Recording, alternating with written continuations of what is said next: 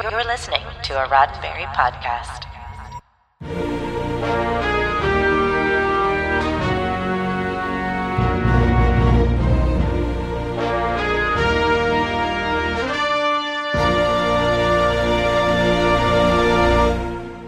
Hi, and welcome to Women at Warp, a Roddenberry Star Trek podcast.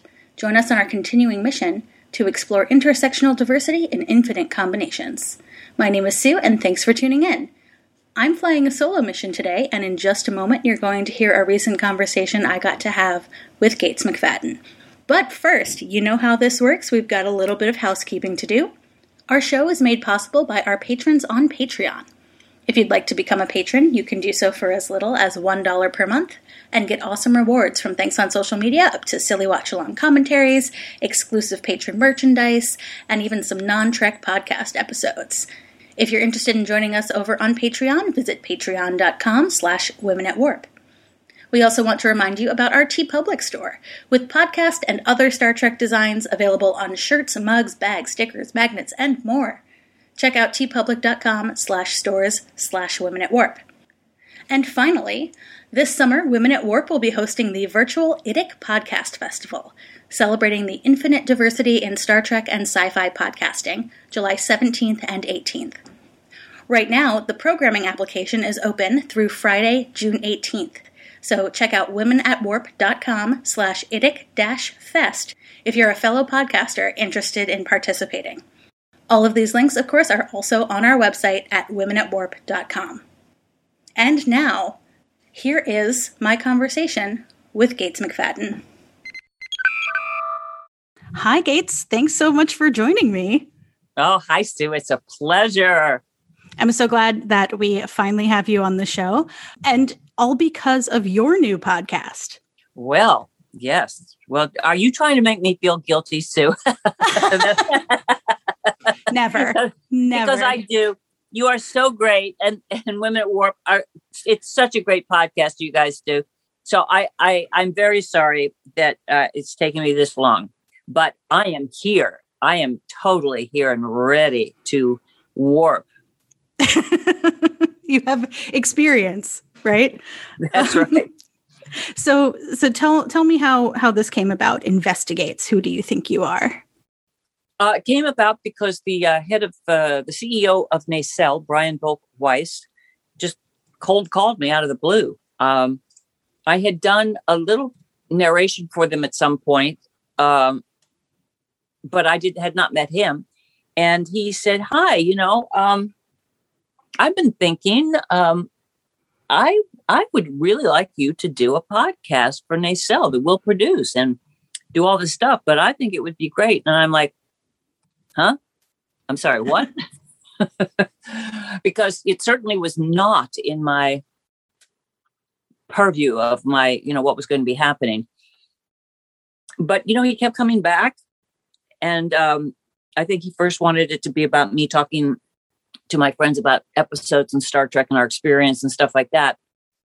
And I knew that none of my friends, nobody wanted to do that. We, we do it all the time on panels and things, you know, we there was no reason to sort of think this was going to be more special. So he said, "Well, you can talk about anything you want. You know, you can just just talk. I mean, that, that's interesting. And here's good friends just talking to each other and stuff.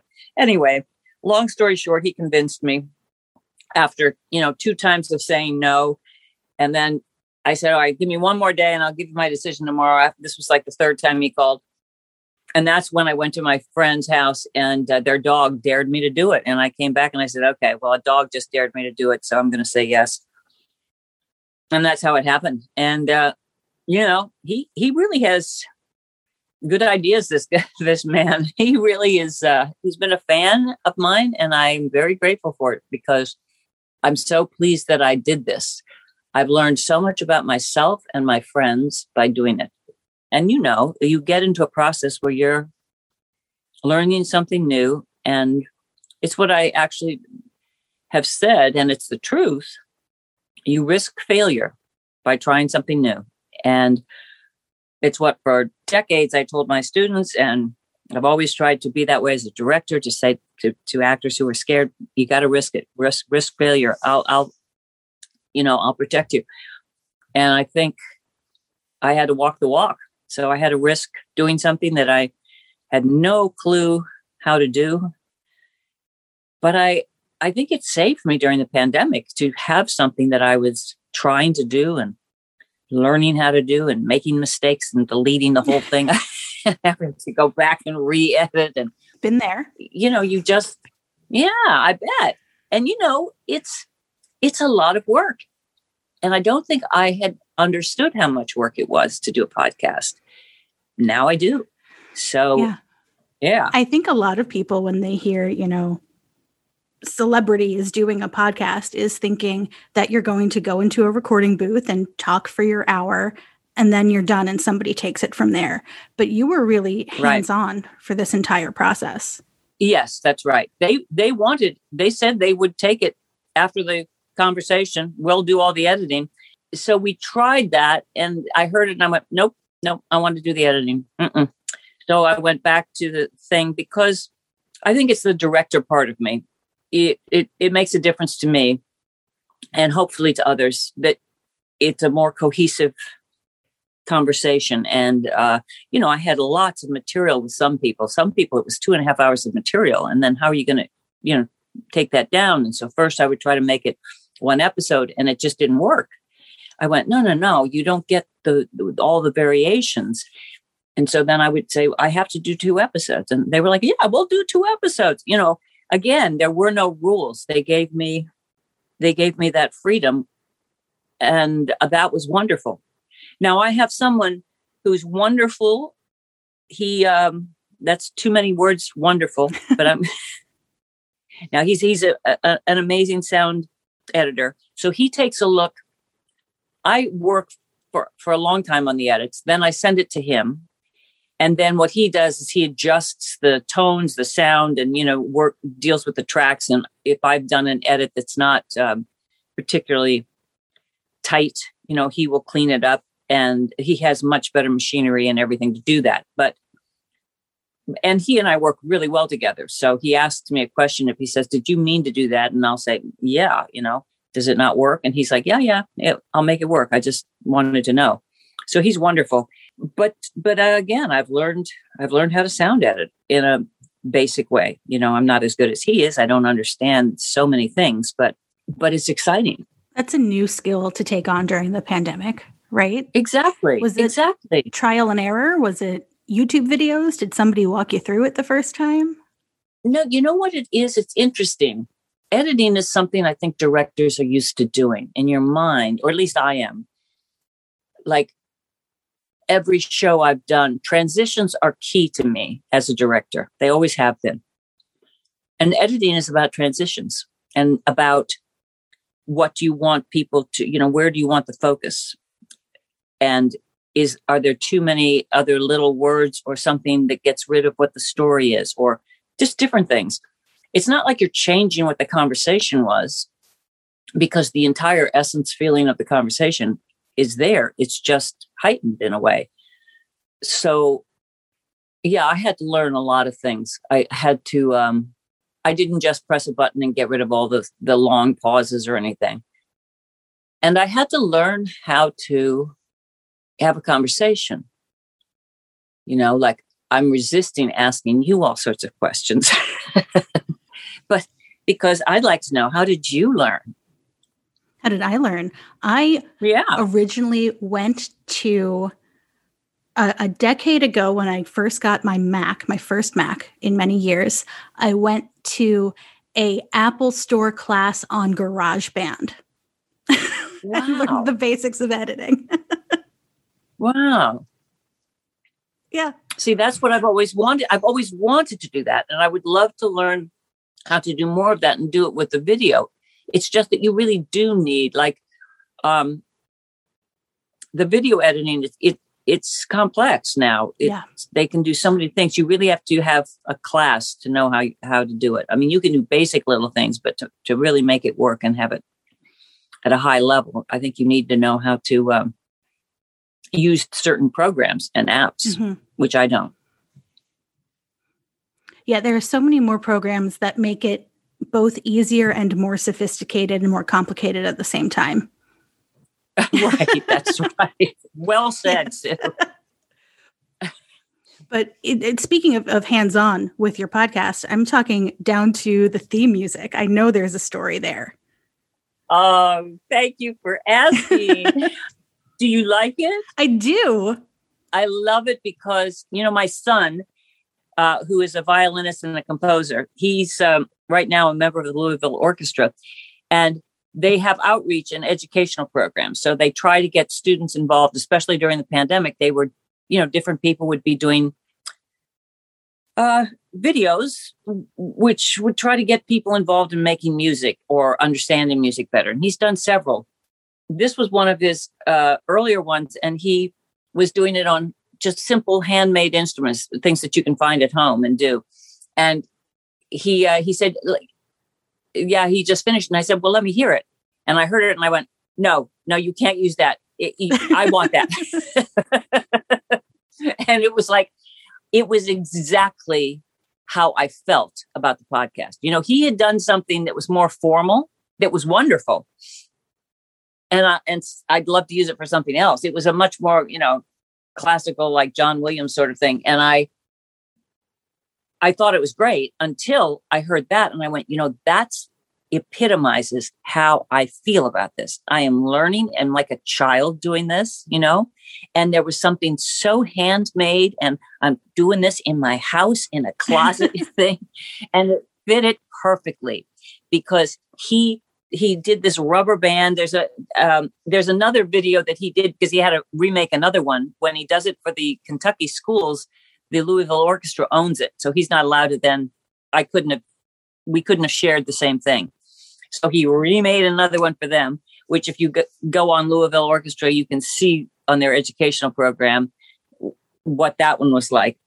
But it was just great. And it was the idea, what he, what he finally did with it when he wrote the new one is he showed on the video the students this is okay this is like cornmeal in a jar this is this and this i put a big rubber band and then i use a wooden spoon and i'm i'm i'm playing the rubber band with different tensions and that makes the mm-hmm. sound go up or down. And then he said, okay, and now I'm going to get ready for my performance. And he, and he says, I'll be right back. And he puts on a tuxedo with a white tie and he comes back and he plays his little, little musical homemade thing. And it was, it was great. So I feel it, it's exactly right for what I'm doing. It's like, I don't want to pretend that I am an expert in this. I'm learning. My friends are participating. They're an incredible group of people and they are incredible friends. And so, you know, it wouldn't have happened without them, wouldn't have happened without Nacelle. And people are allowing me to, to, uh, learn my way, you know, walk through the forest of figuring this out. I hope they like it. Learning the new skills needed for podcasting has that made you want to learn any other new skills that maybe you've you've avoided or thought oh no that's that's too big a hill to climb you know that's interesting you ask because there actually are several things i want to go back to do drawing and writing very much um, i'd love to try to keep working on the, the one woman show that i was doing because it, not not so much because i feel everybody needs to see this show but because again, when you're in the creative process, you learn so much about yourself and, you know, what's the meaning of my life? And uh, looking at, at I'm at that age where I'm looking at my past and getting to know myself in a wholly different way. And that's, that's fantastic. If I can get excited about something, and it's about believing in yourself. And I think that's what so many of us go through all the time. You know, we get excited by something and then you hit your first roadblock or your second roadblock, and it's like, nope, you got to just get up and just, you're not doing it.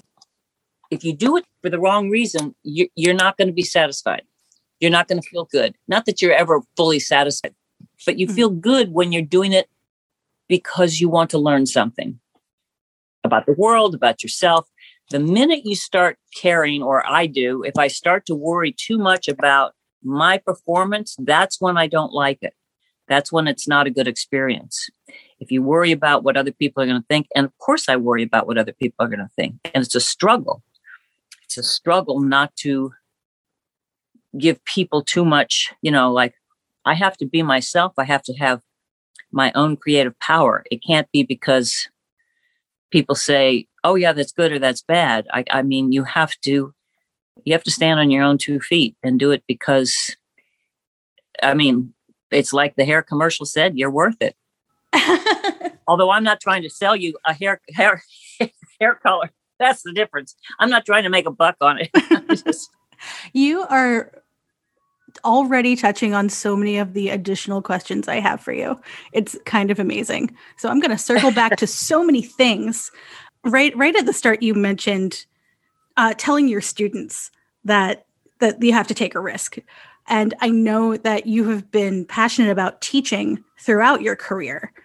And I'm wondering why why do you think you're so drawn to it? Why do you love teaching? I think it comes with well, it's a combination part of it might be an instinct for mentoring and uh, the instinct that makes you want to become a parent. There's something that you learn so much about yourself and the world when you are reaching out and trying to nurture others. It's just absolutely that for me is just a fact. I have had some of the happiest times in my life when I'm I am watching what other people who are in my life, either as a child, a niece or a nephew or a student have done, or, or it's just mentoring is, is a, a, a fabulous thing. And I had some incredible mentors and I know that I think it, it really came from, from Jacques Lecoq, for example, the man with whom I studied in Paris. He really was an, had such an impact on my life because all my friends I was an undergraduate, but taking the graduate acting classes you could audition and get in at Brandeis. And all of those actors, and we had professional actors in the company as well, they were all going to, to New York to get agents and managers and try to become a star. That was the whole thing. And yes, of course, there was a part of me that wanted to become, you know, known as an actor or whatever. I just on a fluke was told about this man from Paris who was coming to do a workshop for 30 people at Harvard. And you had to have a combination. Um, either you were a faculty member at some drama school like, you know, Juilliard or wherever, or you, if you had enough training physically as well as acting, you might get a place in it. And I had already studied like so many forms of movement for the actors, as well as dance. I, I had trained in traditional Marcel Marceau mime, for example. I mean, you know, I had done circus skills for some reason growing up in Ohio. I could do these things, you know, um, I had learned how to ride the unicycle, things like that. And then I was in a serious theater program. And I got into this workshop and it was only for three days, but he blew my mind because he kind of synthesized all the elements about the arts that I loved. There were very strong visual things as well as the drama, the acting. You studied masks, which I think helped me later doing anything working with Jim Henson. You had to create your own work. He did clown in this very particular way that was really brilliant for actors. It's finding your own your own vision of the world that is that makes you lovable and basically it also makes us laugh because it's you against the world kind of situations everybody has their own persona buster keaton had his clown persona chaplin had his everyone's got it and it's it's really trying to laugh at yourself not take yourself too seriously and it's it's amazing. And some people, it's very easy. They're already doing it. But most actors really, you know, it's like a whole journey you take and it's phenomenal. And every major theater school now in the United States has a class in this because it's really considered a, an important thing.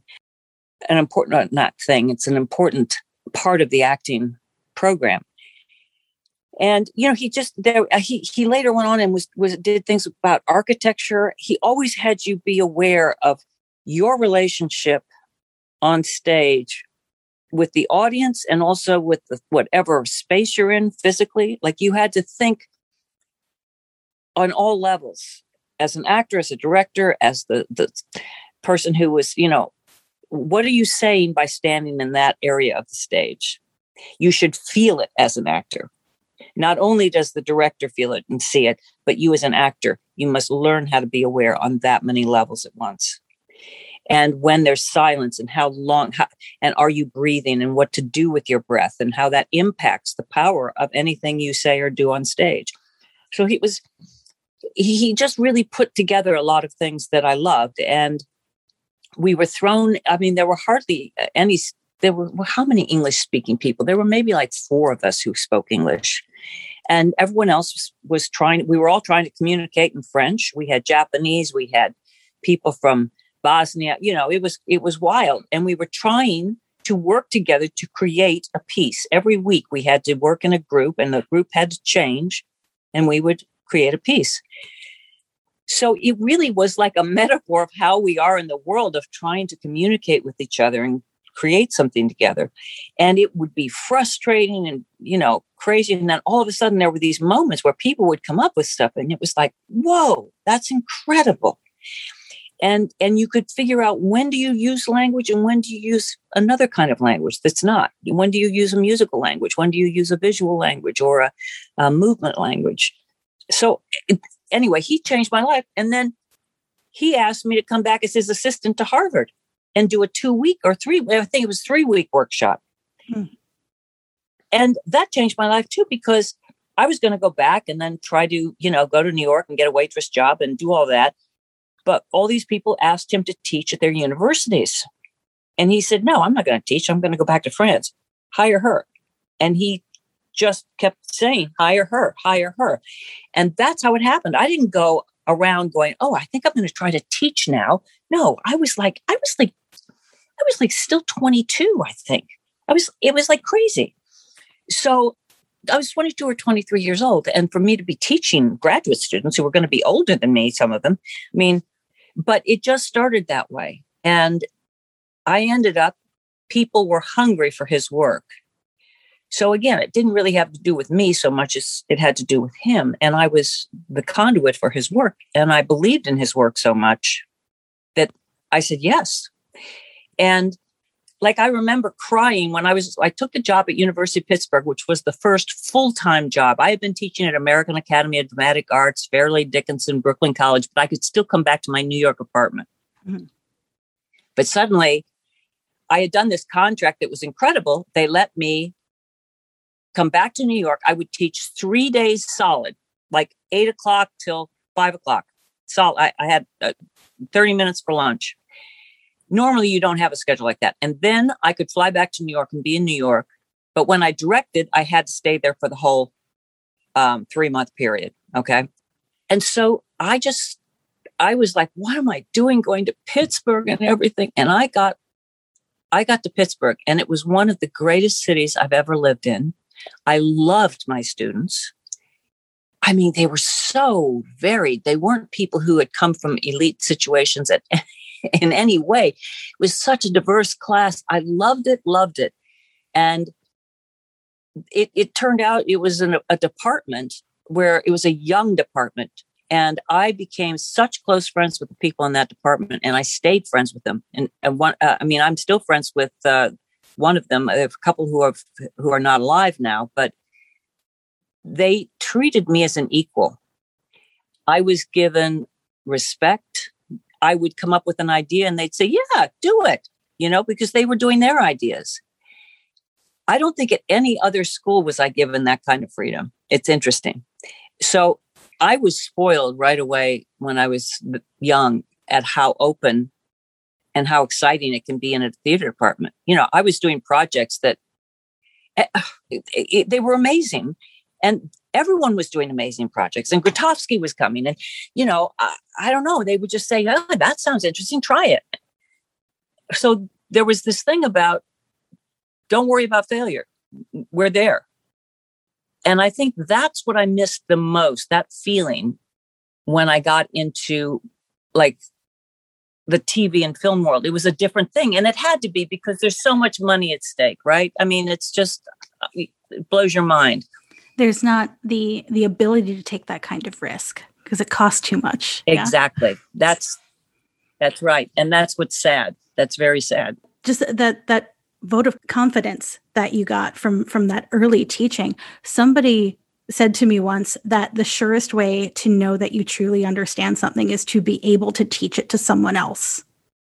Ah, interesting. That's that's really true. I think it took me several years. I was teaching, but in the beginning I was a little bit like a parrot, just saying what I had learned. Mm-hmm. And it's true until you really go back and explore it and find your own like how do I alter that exercise and make it my own? You know, how do I try this? That works, that doesn't work. It really becomes exciting then. Um, yeah. Like I, in the beginning, I think I was just sort of saying what he said, yeah. you know? There's, there's a switch that flips when you realize, oh, I really do get this. yes, there is. I think it's really true. Yeah. So, but speaking of, of risk, and and all of that that was that you were allowed to take i guess this is two parts is there is there one like big risk you took that really paid off for you and then what do you do when it doesn't when it doesn't work yeah i think the big risk that paid off for me was when um i agreed to do shakespeare in the park for james Lapine because i had actually not i had been teaching and i had um, been dating some someone who was at in the theater administration program at Yale Rep, and I, and I was up there so much because I was teaching at Brandeis. So people actually, I was introduced to, to, a set of parents at graduation of this is one of my. Uh, she was in our class, and I'm like, no, I wasn't in your class. you know, it was very funny, but it was, it was such an experience because it was uh, Meryl Streep was there, Sigourney Weaver was there. They were doing incredible shows, and I got to be exposed to all of the shows and and, and cabaret shows. Christopher Durang was there. It was really an exciting place to to look at the shows because he couldn't leave. He was a student, even though we were the same age, uh, and I was I had more freedom at that point because I was faculty member. But I think it was it was when James Lapine, who was a graphic artist at the Yale School of Drama, and I would run into him because I'd be working on my own classes in the library. And we just really liked each other. And he kept saying to me, Why aren't you acting? You've studied acting. I said, Yeah, I know. It's just crazy. He said, You should go back and do acting. And then there was someone else I met, Des McAnuff, who kept saying, You should you should go back and do acting. And Des was the one who was directing the play that when I turned down Star Trek, I went to do his play because I really wanted to work with him. And he had been someone who had pushed me to go back to do acting. Well, anyway, James Lapine said, uh, Will you audition for Midsummer Night's Dream uh, because I, I, I think you would be amazing as Hippolyta. And so I auditioned and it came down to between Diane Venora and myself. And she just graduated Juilliard. and, um, or she, maybe she had done more. She'd not just graduated, but she was very soon after graduation. And he said, you know, you're two very different ways. He said, uh, everyone's just a little nervous because they've never seen you on a stage in front of several thousand people and they're like you know he said but i really want you to be in this. Um, so i'm going to give her hippolyta but but i will give you one saturday night as helena. Christine baranski was helena. I will give you one saturday night if you agree to come in and play a fairy in the show.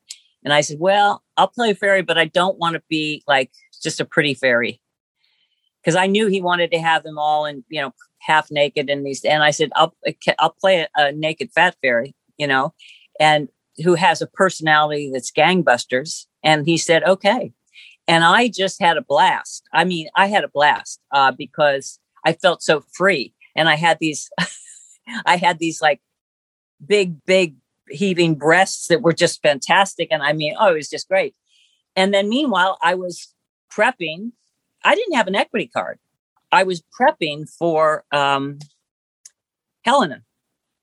And so I would just come and watch rehearsals. And then I made certain things that were my own choices in Helena. And uh, and then I did it. Um, and that was the night that changed my life because six agents asked to sign me. so so that was pretty awesome. And I couldn't believe it. You know, it was like a, a whirlwind then. And then right after that, I, I got the Cloud Nine. Caryl Churchill cast me. Uh, was into the run of the show. I was a replacement of the triple role. And that's when I got my equity card. Yeah, it was pretty amazing. It had to be incredible to perform. I feel like, especially Midsummer, with Shakespeare in the Park. I mean, the the Delacorte to me, the theater in, in Central Park where Shakespeare in the Park happens, is never not a magical experience. I agree with you. I mean, it is amazing. I have seen I have seen Hamlet where it's a downpour and they have to stop because it's like they're going to get electrocuted. But there's Kevin Kline, you know, drenched in water. it's just like amazing. Yeah, it's a it is a magical place, and I'll tell you, um, that Saturday night, there were 2,000 people. And when the, I don't know if you know the play, you probably do, when the lovers quarrel, all of a sudden the winds came up like, I mean, a tempest and our dresses were being blown and we were fighting and it was, and it was magical. And we all then, it became, the temperature dropped like 10 degrees suddenly and the winds were gone. And then we were there like asleep on the ground when Theseus and Hippolyta come in. And I mean, it was freezing. So the audience was close together, huddling.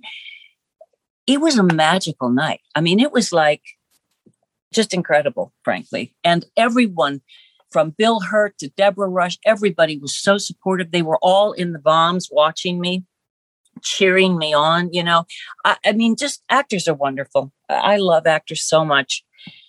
And to work with them. And I could tell, like, I remember when I did my first monologue, Deborah Rush, her character, Hermia, puts her hand on Helena's back and her hand was just shaking. And I wasn't scared until she did that. And then I went, oh, she's really nervous. She's got to do a performance with me.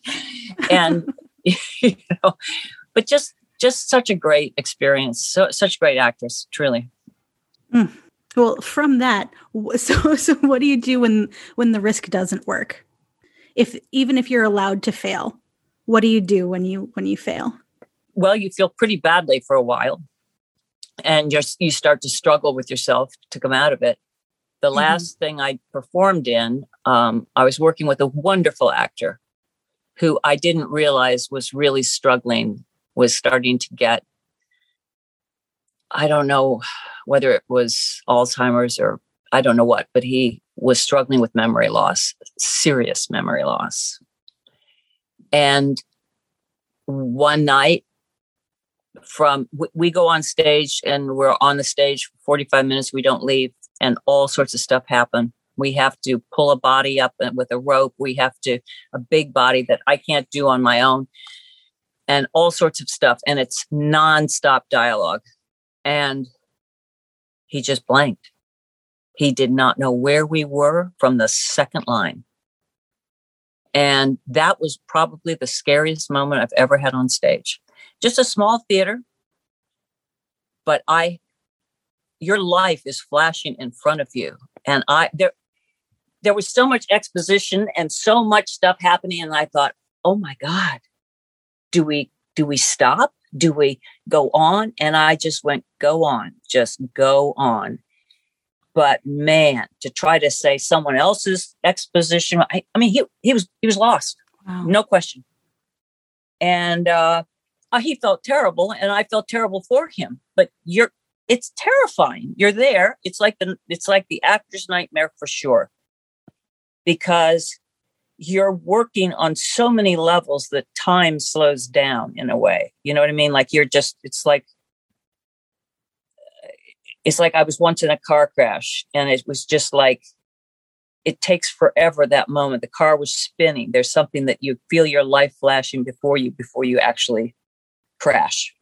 And you know, I, I, it's powerful. You know, I remember looking at my brother just and it seemed like our whole lives were passing in front of us um, it was uh, by the way it was on like it wasn't because we were speeding it was like this horrible snowstorm that was on route 80 and uh, if, if thank god we crashed into a nine 14 foot drift of snow so we were protected. It would have been rock otherwise you know? But it, it's that kind of feeling and so it and it, it it clearly didn't work. I mean it wasn't like some miraculous performance. Right. I, I would never ever want to look at what that performance was like because it would just bring it back i'm sure. But that was one of the toughest things i've ever done uh, in terms of performing. That was brutal. And to know that after all the work you've done and then that is just going and it's out of control and you're just totally you're skidding and you're you're turning and you know there's going to be a crash. You know it's not i mean people are probably like what? I didn't understand. What? Why is she saying all of this stuff? I mean you know it was either that or stop. So there you go. I remember in some of my very first theater classes as as a very little kid being told the importance of knowing the entire script in case something like that happened. yeah. Yeah. Well that you know something like that happened but in a different way. When i was doing this play in uh um, was it new jersey? And um the whole thing is predicated like my character walks on she's got all these groceries and she's got to be putting them away. She's talking with a friend of hers. And within the first you know 2 minutes there's a phone call and it's a guy someone who wants to kill her. And that sets up the whole thing. It's a, it's a thriller right? Mhm. well the phone didn't ring the phone didn't ring. And there we are the entire next two hours are based on this ring right? Every piece of action that's going to happen. So what do you i mean it was another one of those unbelievable theater moments where you're just like it's like you feel your pants are down you're standing there and you're going okay. And i'm looking at the i'm looking at the guy who's playing my friend and like you know trying to do an improv or something and he and it's just not happening. He's going i don't know. I don't know. And i'm like can you say something else? Because he realized i don't know or whatever. And uh and then i had i did i just made a choice. I mean it was just so funny. I laughed about it at, at the interact but i just said wait was that the phone? Was that the phone? And i lifted up like hello you know? I mean really just unbelievable. You had to do something because if the phone wasn't going to happen we weren't going to hear the tape of the voice and the whole thing. So it was it was that's where live theater is different. I, I mean we, i've had things where um you know it can be the royal shakespeare and there's something you, everyone has to leave and you have to get out and you have to come back. I mean i directed something and somebody saw it was obviously fake it was on a screen and it was in a small theater but she couldn't stand the sight of blood. It wasn't real blood. It was you know colored whatever gel and she passed out. So we had to stop the show. And of course that ruins the whole energy of the show but you got to do what you got to do. You know that's theater but that's that's where the adrenaline is too you know? Absolutely. it's not just like like well we'll do another take and then we'll edit that together. It's like no this is it. And there's something so extraordinary about that and i love nothing more than feeling the audience the give and take and it feels like crap on a night where the audience is not with it and they've just had too big of a meal too many you know right? Hmm like on cloud nine we did a double show on cloud nine. So we would start at eight. And was it eight or seven thirty? I don't know. We did two shows on Friday night, back to back. We'd have thirty minutes to redo our makeup again and start all over because it was different wigs and all stuff. And we'd walk off stage and they go half hour for the next show. Oh, it's sad, but that that feeling of when an audience is with you, there's nothing like it. And sometimes, you know, you walk out on shows and there's not many people in the audience but they can turn out to be incredible shows because of what the people in the audience are sending to us on stage you know you feel their energy and their interest absolutely and if they cut off you feel that Yes. Well, I obviously want to talk to you about Star Trek, but before Star Trek, I want to know how you got involved with the Jim Henson Company. That was uh, that was again it's kind of like what i'm realizing now is this is what's happened to me most of my life. Um it just uh he had seen me do cloud nine the show i was just speaking about mm-hmm. but i didn't know he had come to see me. And the guy who directed dark the, the guy who uh, did the movement i'm blanking on his name.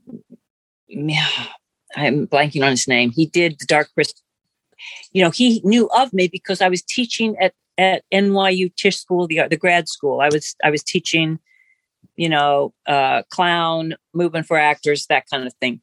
So, and I was directing, uh, at Tisch, little, you know, with the, with the grad students. I mean, incredible people in those classes. And so he knew uh, the, the guy who was the choreographer Brian Neal, I keep thinking. I don't know what his name is. We'll have to Google it because that's important to say his name. So maybe you can, good, maybe you can speak his name. Um, he had told Jim that uh, Jim was looking for someone who could play Jennifer Connelly's mother, so an actor, someone who could work with dwarfs and little people, uh, and also like Ludo, the puppeteer, on movement and trying to get it so their bodies could take the rigors of filming a full length feature with these huge, you know, um, it's metal inside. You really have to have strength to do it. it. And you're, it's hot. You have to build up like you're training an athlete, and you have to be able to articulate uh, your neck and joints, which is very much like mask acting and your hands and all of that fit in with a lot of the the movement and, and mind stuff. Then he wanted someone who could choreograph the ballroom scene. So and you know work with the goblin king and work with the goblin movement and all of that. So he he it was a really this big role and i had no idea about any of that. So what he did is he was checking me out in different ways and he had me do something in Toronto. We flew up there for looking at a Sesame Street thing, and then we uh, he gave me Dream Child. He, he flew me to to London, and basically said, "Well, I'm I'm I have to leave, but good luck." You know, he gave me Dream Child, introduced me to the director, and the director said, "Okay, so you're going to put this stuff on videotape. Give me three versions, and I'll pick the version I want." And it was it was like a whole new field. So it just happened. And then he liked what I did on Dream Child, even though British Equity wouldn't give me credit. I only had special thanks to Cheryl G. McFadden, which is what I had been using up until Star Trek. Mm-hmm. And um, and then when I came back, that, that then I wasn't going to do Labyrinth, but I had an, a skiing accident and I I lost. I had a part and five costume fittings for Hannah and her sisters with Woody Allen. I lost that movie because I, I already had my costume fittings, but I was in the hospital. And so they had to recast and the role, they actually got rid of the role. They, they mm-hmm. didn't even use it. I was playing this wonderful punk person. Um, and then I lost a TV thing that I'd shot two days of and they had to recast it. And, um, and then I, there was something else. So I lost, it was like a big blow for me because I, I couldn't do anything for a couple months. I had to really recover. So I think that really was a difficult moment. And I was a little discouraged. And I think that he kept coming to, you know, I would get calls from the Henson office all the time and calls from him. I'd love you for you to do this. It would be going to England for at least nine months. Um, and I finally said yes even though it was not something that I ever went after or I thought of in that way. So again, it's one of those strange things that just like Brian saying, Do you want to do a podcast? I, I think that I'm realizing how often that has happened in my life. And so it's just really it's interesting. And I've I've ended up doing things that I actually have enjoyed a lot. And after I did that with Henson, I was ready to go back and do acting, and I turned down choreographing the plant in Little Shop of Horrors. Frank Oz had asked me to do that, and I said, "You know, no, I want to go back and do acting." Wow. The yeah. the name I found for Dark Crystal is Jean Pierre Amiel. Huh. No, that's not. Who knows? That's what IMDb says. Well, yeah, that's French, so maybe he knew from Lecoq. Who knows? Who knows? but I know it was something like that, and someone had told Jim because I got cast in Muppets Take Manhattan. That's the one I left out. Yes, and and it and I've said to people, it was just incredible. It was like right after all these things, like Cloud Nine was happening still. I don't think Cloud Nine was over, and I was called up on an audition for Muppets Take Manhattan. This was my first movie audition, like that kind of a big movie. And normally when you go on auditions, there's a million people in the room and look just like you. And, you know, it, there was nobody. And I was taken to Jim Henson's office, you know, and he had me come in and he chatted with me and whatever. I didn't even have to read the scene. Now that I should have questioned why would that be? he must have seen me do something mm-hmm. but anyway that's that's why and i didn't even understand that until much later i mean he never told me that i just figured it out because i have never had a movie audition like that since so he clearly had checked me out in other ways and he if he saw cloud nine he knew i could act because i was playing three different characters so you know um, but then british equity refused to give me working papers yeah. And that's why I took it was to have the role as in the acting. And I said, okay, I'll do the other stuff because I was trying to get away from sort of the the teaching and other stuff I wanted to do on camera. But uh anyway, you know, I got to work with David Bowie. what seems to be a pattern is that you have to be convinced to do things. Because I remember reading you had to be convinced to take Star Trek as well. Yep. Yep. Yeah, there's, there's a flaw in my character, that's for sure. there's really a flaw. I think it's because I started to question. I was pushed so hard to be a performer that I wanted to make sure I wasn't just, you know, I don't know. Maybe it's just uh, feeling like, why would anyone be interested in me? I'm not sure what it is, um, but or maybe it's it's just insecurity and fear. Who knows? It's it's obviously something that uh, one continues to struggle with because I did the same thing with the podcast.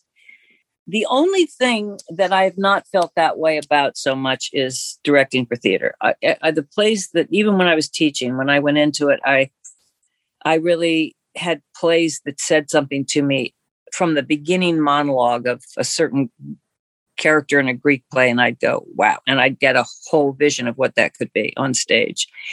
And that just happens, and that that I love. I love reading. I love reading screenplays and um, plays. I like that kind of engagement. And so it's harder. Like if I'm reading a novel, I can see myself performing a role. I can say, oh, that would be a really great role to do. And I can also work with people. I love collaboration where we're developing characters. I love that. That's why I think it would be just a kick to be on Saturday Night Live to to do that kind of observation and come up with something. It's just really hard, intense pressure, but really cool because mm-hmm. you have to change the rhythm. You have to really be an observer to do that job well. You have to, you know, and the ones who do it well, like like Kate, she's just incredible, and Cecily. I mean, they just have observed people so well, and they can change their voice and they can change the way they are physically, and it's it's amazing. So, just recently, the la- last couple of weeks, you tweeted about the final scene of the, the episode, The Host, and had your response go viral in a great way, or at least viral among Star Trek fans. And I know you've you've talked about that a million times. What I want to know about the situation is does it surprise you that all this time later your character still has such an impact on fans?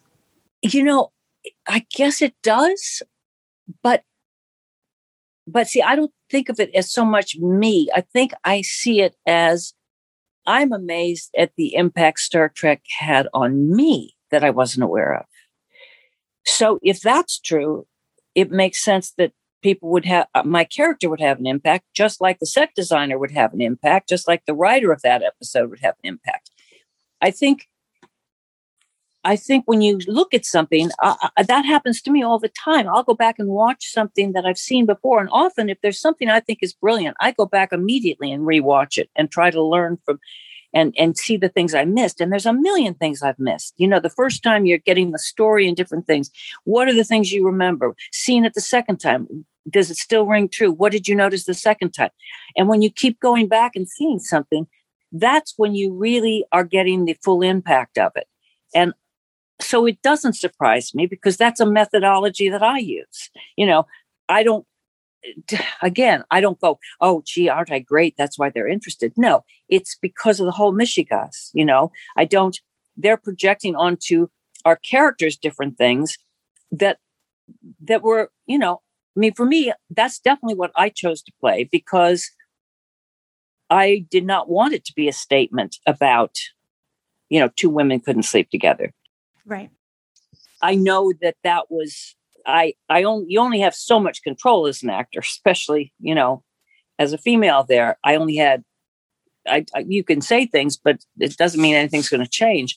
And I loved the the the man who wrote the host. I was so so happy to be the the lead of that show that dealt with what is love and questioned it and opened up the whole idea of gay and straight and what is gender and all of that. I felt it was a brilliant, the trill were brilliant, I thought.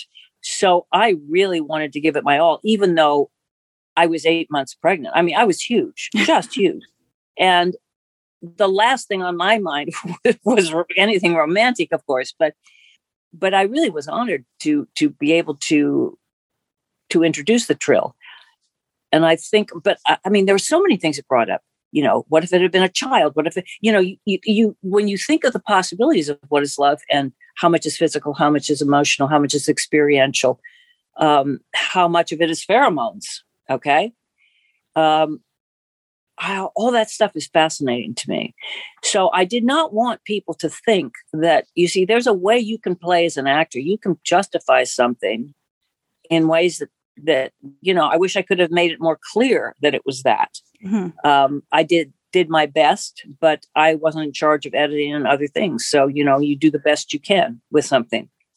Um, it was not much of a scene. I think it could have been nice if it was a more intimate scene. Mm-hmm you know?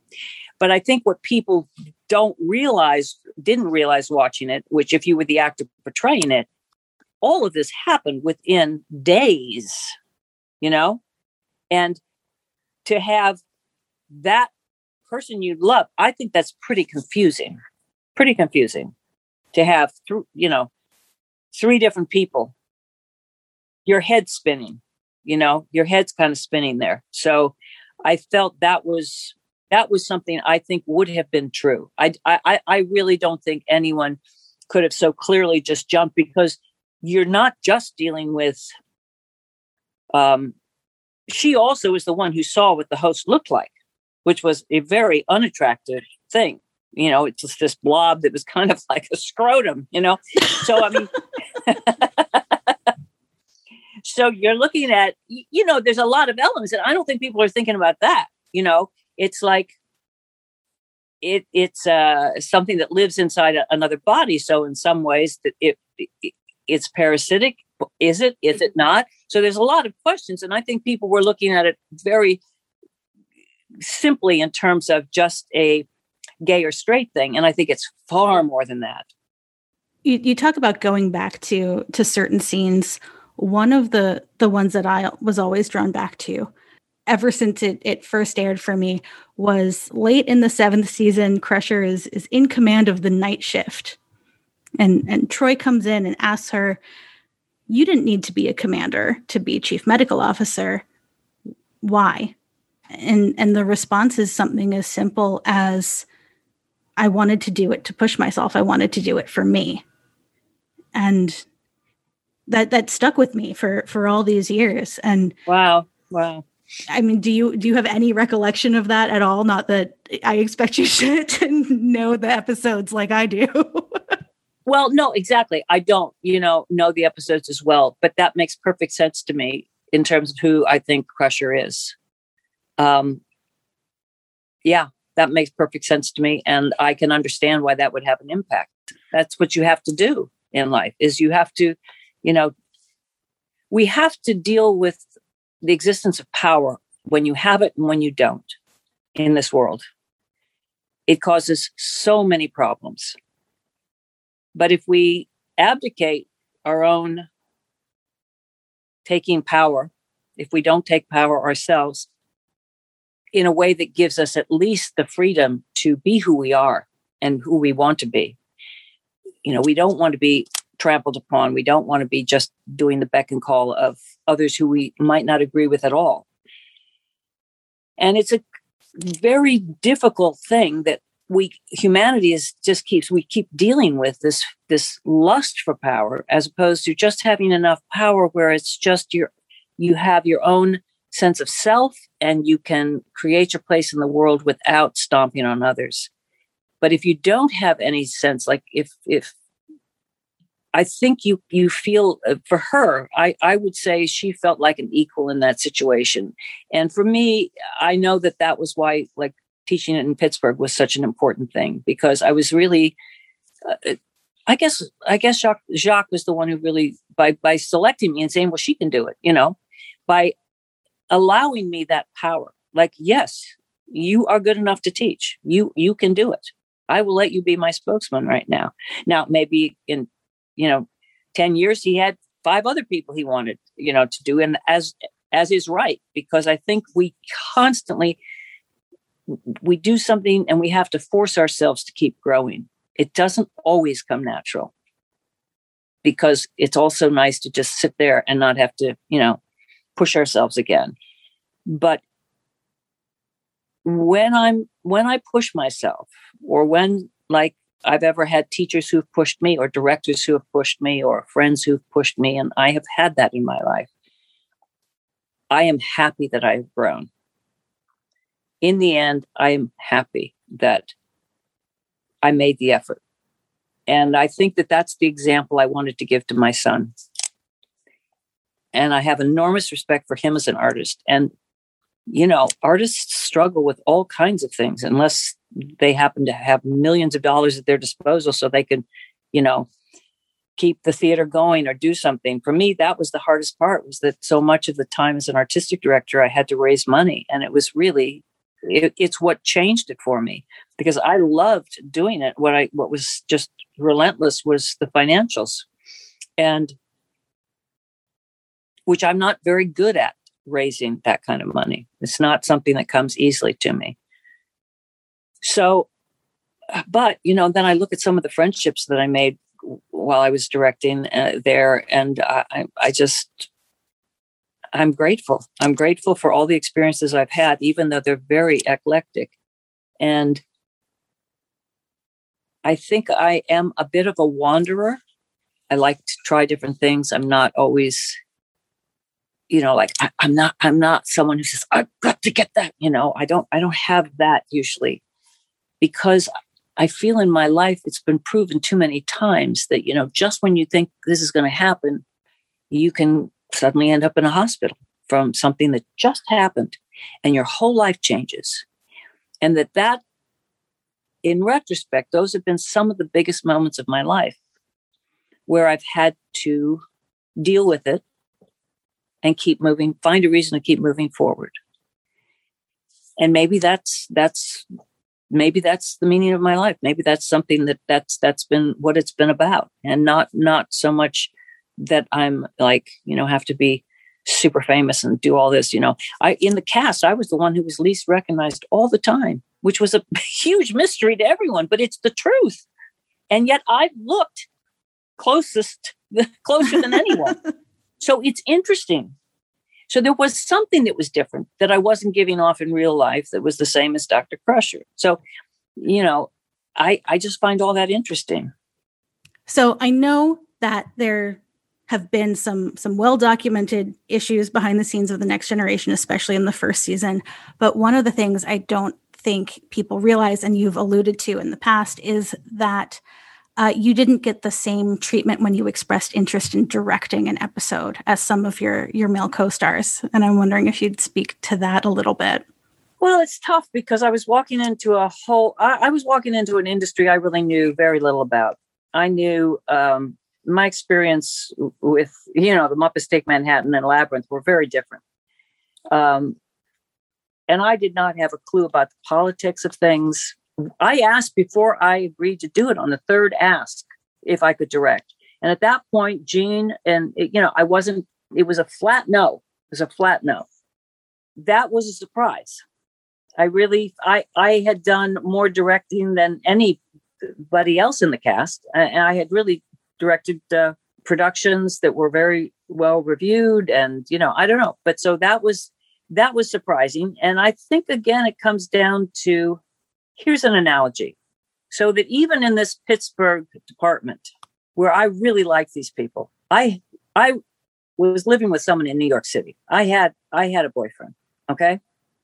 I wasn't interested in any of them as a date or sexually. That was not what it was about. I liked them as people. We were colleagues. We really had fun together. But the thing is, is I couldn't just go out with one of them to a bar for a drink because it would be seen by others as something that was romantic. Because I was young, they were in their 30s. It just would, you know, it was, if I went out as a group, that was fine. But there was always that barrier. I don't think it exists in the same way now. I hope it doesn't. I really don't think it does. But there just were lines that you just didn't cross. And I could not go into like, you know, Gene's office and just kind of be, hey, Gene, how you doing? It just, you know, I don't feel women were equals in that production office. Maybe, maybe the certain ones were, and maybe I just wasn't up to the level that was expected. It might, maybe the, the fault is in me. It's possible for sure. But I think also I had worked with so many women in New York.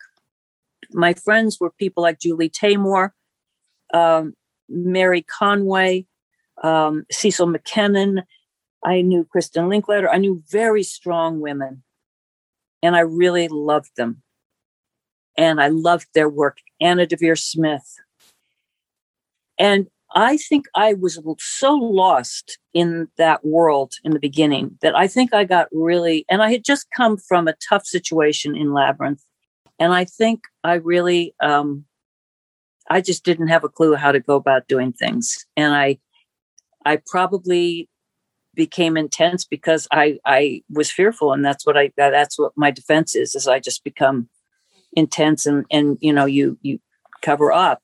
But I think I didn't feel uh, even a warmth with with some of the women. You know, I mean, it was it was tricky. It was tricky for me because um, it was just a different set.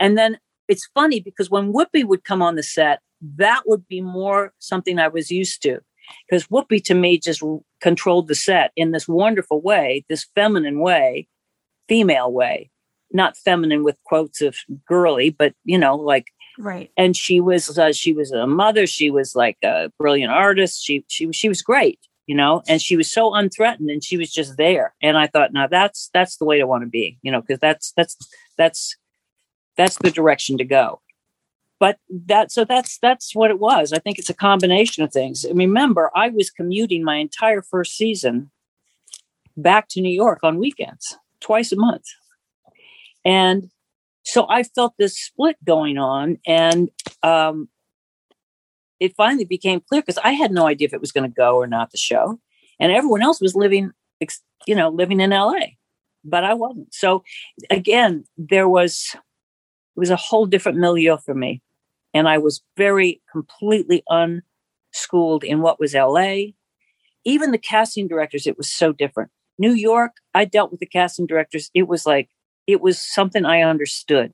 I came out here, I would have a meeting and they would be so friendly and nice.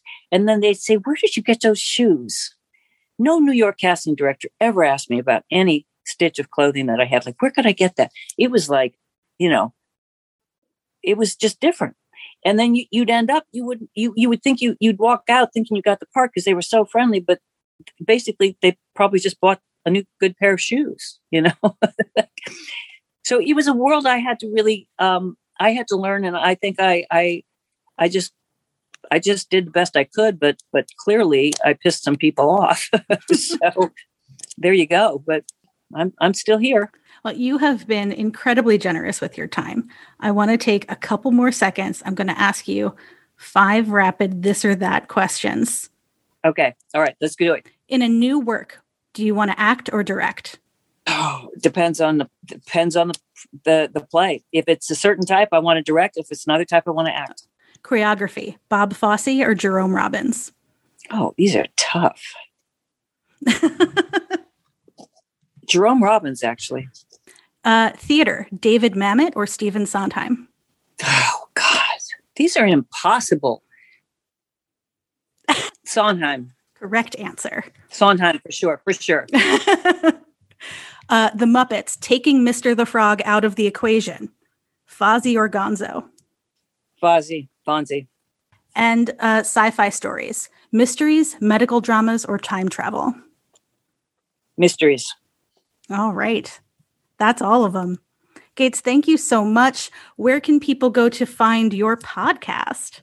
Well, it's on all of the platforms Stitcher, Amazon, Apple, uh, Amazon Music, you know, all of them. It's the regular platforms. And uh, I would so love it if people would uh, take a listen, and I hope they enjoy. And Sue, you are wonderful. Oh, thank so, you, Gates. no, you're wonderful. I just want to give you uh, a huzzah as I leave because uh, because I think it's true. All right, you take care. Thank you so much.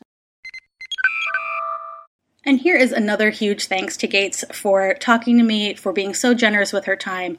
I clearly could have gone on for hours and hours.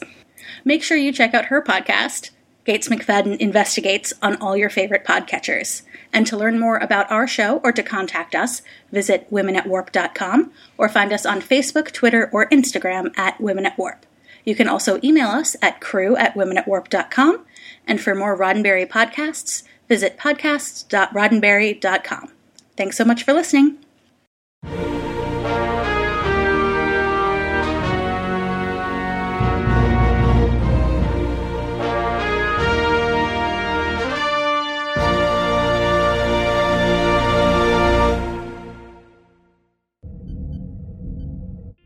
This is a Roddenberry podcast.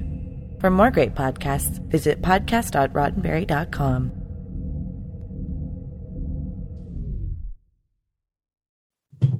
that cat wants food. I'll tell you. she, she's very insistent. I love it. I know one like that, but yours at least is very sensitive to sound and it's not meowing like my cat sounds like a bassoon.